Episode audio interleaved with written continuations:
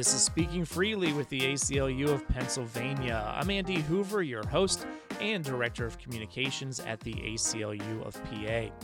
For more than a decade, the ACLU of Pennsylvania has been working with the City of Philadelphia to diminish illegal stops and frisks of pedestrians by city police. In 2010, we and our co counsel from the law firm Kairys, Rudovsky, Messing, Feinberg, and Lin filed a lawsuit on behalf of 10 black and Latinx men, alleging that they were stopped without legal justification and because of their race. The city settled the lawsuit and agreed to a monitoring process in which officers track the reasons for stops and frisks and the race of the people involved. There has been progress in the decades since. The total number of stops is down by half, and the percentage of stops that are not legally justified has dropped. Still, every year, thousands of pedestrians are stopped for no good reason. Just as alarming, racial disparities in who gets stopped remain, especially in neighborhoods where people of color are not a majority of the residents. On this episode, we hear about a new pilot program that is happening right now in neighborhoods in Northwest Philly that is intended to de escalate interactions between police and pedestrians over minor offenses. You'll hear from ACLU PA Deputy Legal Director Mary Catherine Roper and Frederick Bates, who is part of ACLU PA's Ambassador Program, to do outreach to community members about this effort. Learn more about the pilot program by visiting aclupa.org slash stop and frisk. Frederick, thank you so much for uh, coming along to talk about stop and frisk, um, and particularly the, the new program that is, is starting in the 14th Police District here in Philadelphia. Um, I guess we should probably start by introducing ourselves and I am Mary Catherine Roper. I'm the Deputy Legal Director at the ACLU of Pennsylvania, and I have been working on issues of stop and frisk and the Philadelphia Police for over 10 years now. So can you can you introduce yourself? Yes. Hello, good evening, everyone. My name is Frederick Bates. Um, I am a new ambassador for the stop and frisk with the ACLU. Um, I was actually given the opportunity um, via a daughter, one of my daughters, and she asked that I know anyone that would want to be an ambassador for Stop and Frisk, um, the power program in the 14th district. And I told her that I would be elated to um, take that responsibility on. Um, I am a retired military personnel person um, I have a master's degree in business administration and a, BA in business law. Um, I am a native of Philadelphia for pretty much uh, my entire life, 57 years, although I've traveled um, outside of the, the, state and country. Um, and I think that's a pretty good introduction from my perspective. So I'm gonna give it back to you, Mary Catherine. Great. Um, well, the reason that we have uh, community ambassadors is that um, the Philadelphia police are rolling out a new approach to stop and frisk, uh, starting in the 14th district. And this comes from um, uh, this comes from our uh, long-standing lawsuit um, over the, how much police stop people and who they stop.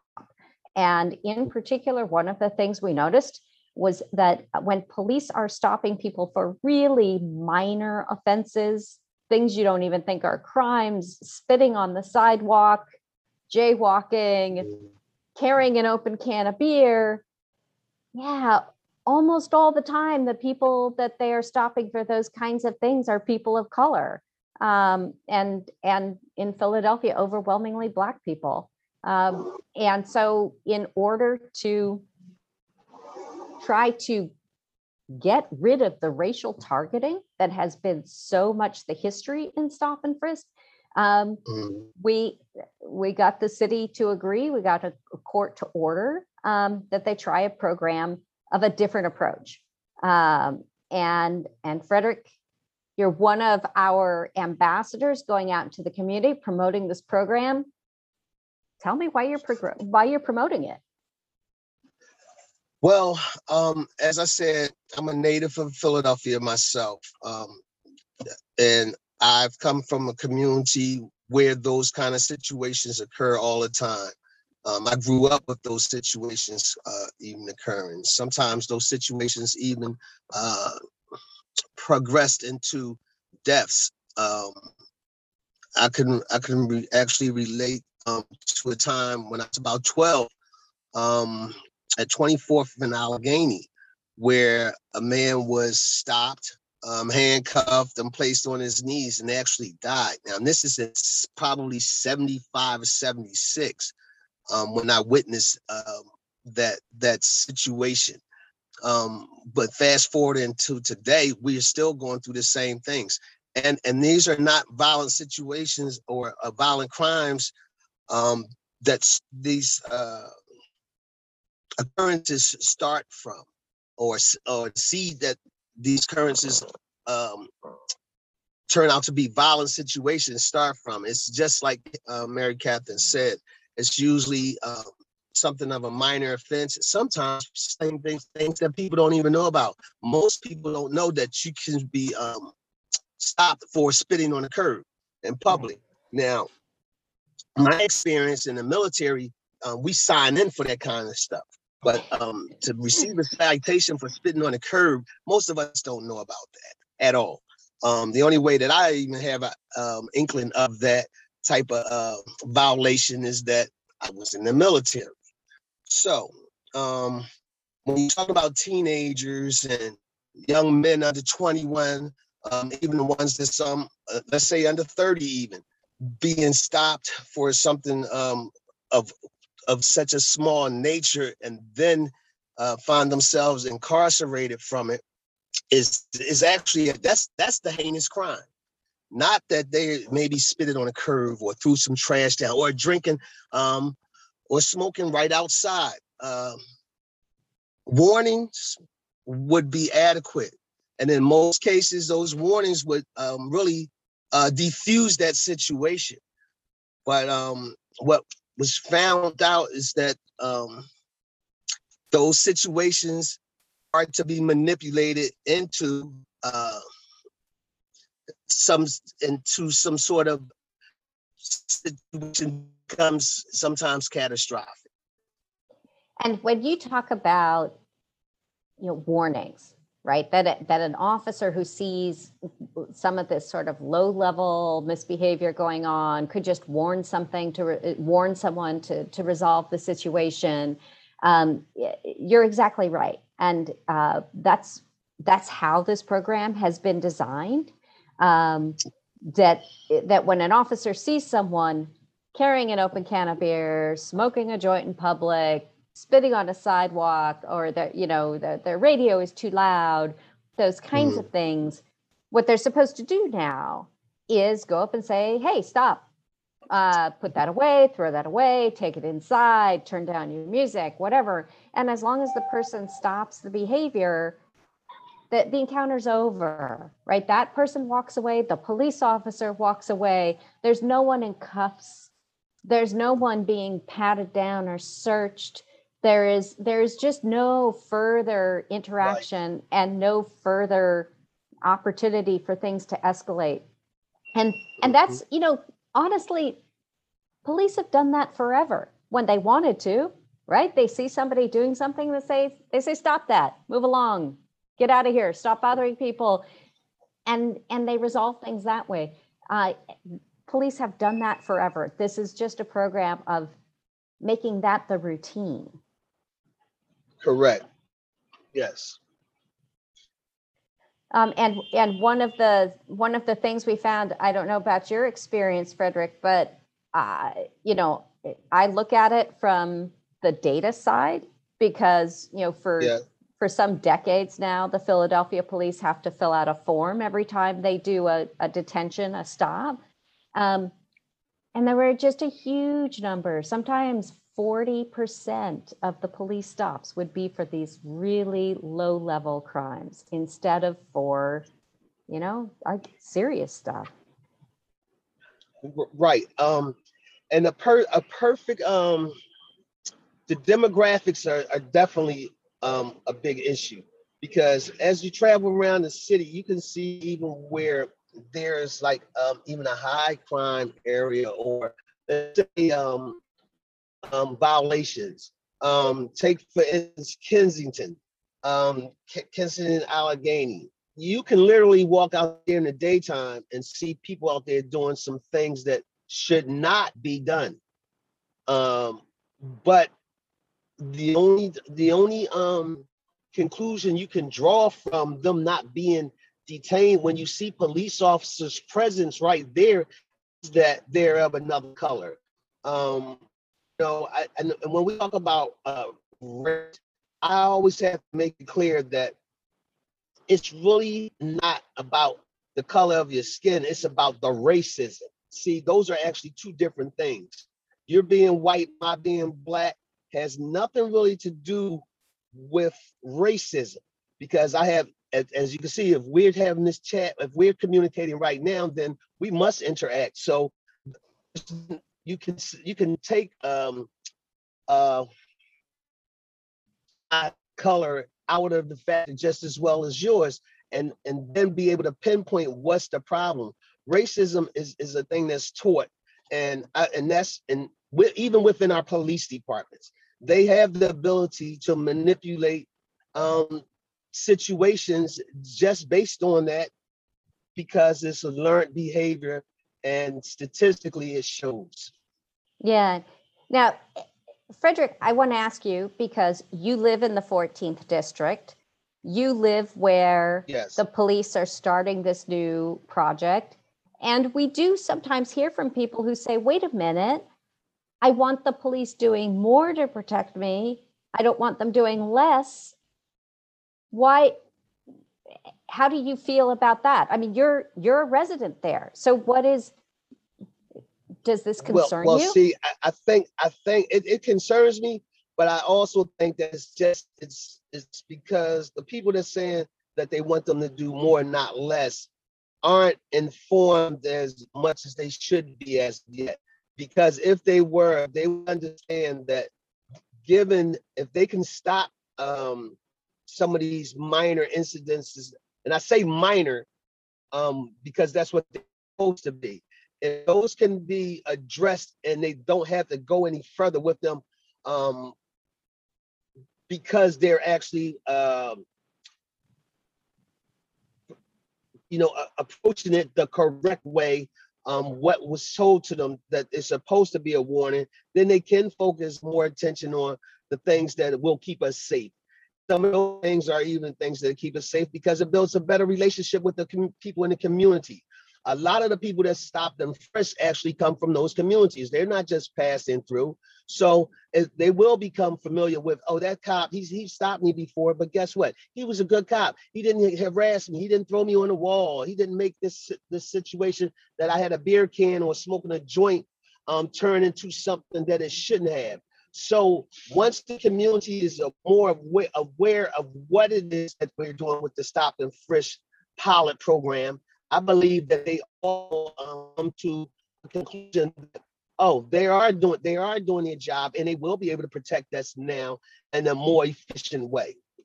With the people in the community and the police officers, it will build a better relationship. But we just have to get the, the constituents in the community informed of what the Stop and Frisk program is doing and how they can take a part in it too, and let it and keep a tab on um, are they giving warnings or are they not? Um, because those are the things that's going to make them be able to see where um, the real crimes are happening just as well. So, Frederick, I don't want to, I don't want to make you uncomfortable, but have you like been stopped by police? Have you had these these kinds of stop and frisks? Yes, I have. I've, I've been stopped by police. Yes. And, um, yeah, I mean, what was that like? Well, um, for, first, how should I say, in community, in the community, it's not always that people are just hanging on a corner. What happens is you kind of meet there through your travels at times. Um, and if you stop for a few minutes and you start having conversation, you can find you could easily find yourself up against the wall. Once that happens, it's already uncomfortable because it's a lot of times they say no loitering. Well, I it's not always loitering. Uh, to stop and have a conversation per se, even if you're not walking a dog. When you walk a dog, people stop and have a conversation all the time with other dog owners. But just because I don't have a dog shouldn't mean I shouldn't be able to stop and you know congregate for a moment, for a few minute, minutes, um, and, and have a conversation with someone. Um, a situation just like that can turn into you're up against the wall. Some people may be getting arrested, some may not. But why did that have to happen? It it wasn't um it wasn't like it, they were really loitering. Um, and if you thought that they were, you could have warned them, and it could have moved on. Um, and and once you understand the um the operations of the streets, any in in general in an urban area, that's another thing. They would if they paid attention to that, um, people try to get home. People get off the bus. You see somebody at the corner the bus stop that you get off the bus from. They may talk to you. You may be driving by. You may get pulled over, get out the car, speak to someone, and you can actually find yourself up against the wall just by um, trying to speak, say hello to someone that you haven't seen in a while, maybe. And that's my situation I'm I'm not really gonna. I really can't say anything about uh, drinking an open uh, container on the corner or anything, but I can speak about how I have been on the streets, stopped, um, and then found myself up against a wall. Um, maybe because I don't know what else was going on at that time, but I still didn't think it was that kind of a situation where uh, it was a detaining situation instead of a warning situation. Well, and you mentioned being detained. Um, when I looked at the at the data that police collect on their stops, it looks like like a stop doesn't take just a minute or two. It's like mm-hmm. 10 minutes. It's like 15 mm-hmm. minutes. Mm-hmm. Or longer. Or longer. Yeah. Or longer. Um the the other thing about a stop and frisk, see, it's not just um mm, stop and frisk is also comes from the mobile situation. I mean, um, yeah, mo- mobile situations just as well. Like it's no reason that you can be stopped and frisked just because you're you're making a turn. Like I've also been I've been in the vehicle right there. I'm in a turn lane. The uh, officer is in the uh, opposite lane, a right lane. Um, I make the turn. I'm going to make the turn. I'm stopped so I can make the legal turn. So I know I'm doing the right thing. But the officer come and follow me and pull me over. Now today on our tags, we have we don't have stickers um, like we used to to show that your car is expired or something like that. So when the officer pulled me over, my, my first question is, why did you pull me over? And they said they ran my tag. Now, here's what here's the thing. My expiration, my expiration date, my tag did it, just my registration did just expire. I had been some days late, but I didn't get to receive anything in the mail. COVID was happening. So I was a little bit okay.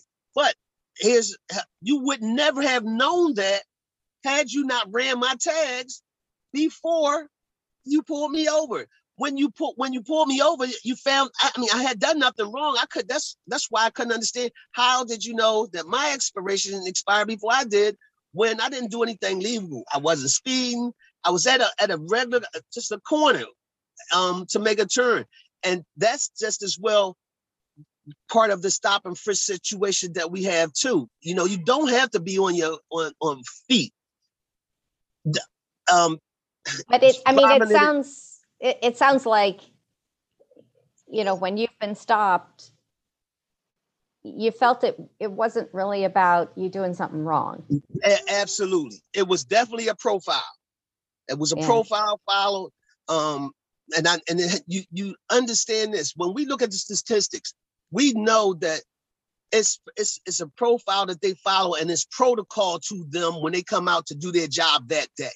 And that's what the stop and frisk pilot program that um, I'm taking a part of as an ambassador is trying to stop them from doing. We're not saying that it's situations where a person shouldn't be uh, detained or or even taken to jail. But we're just saying that it shouldn't be happening more to more so much more to minorities or people of color than it is anyone else. When we know that we're not out there doing things in um, at that rate for such minor minor offenses too. This is this is why you can't find anything else. They'll, I mean, it's it's disheartening, and um, right now, I, like I said, our constituents are probably um, less as apprehensive to um, sign on for it because they really haven't met us and we haven't we just started and we're trying to get this information out to them so we can explain to them exactly what we're doing. This is a great opportunity for us because we get chance to police the police in our own neighborhood.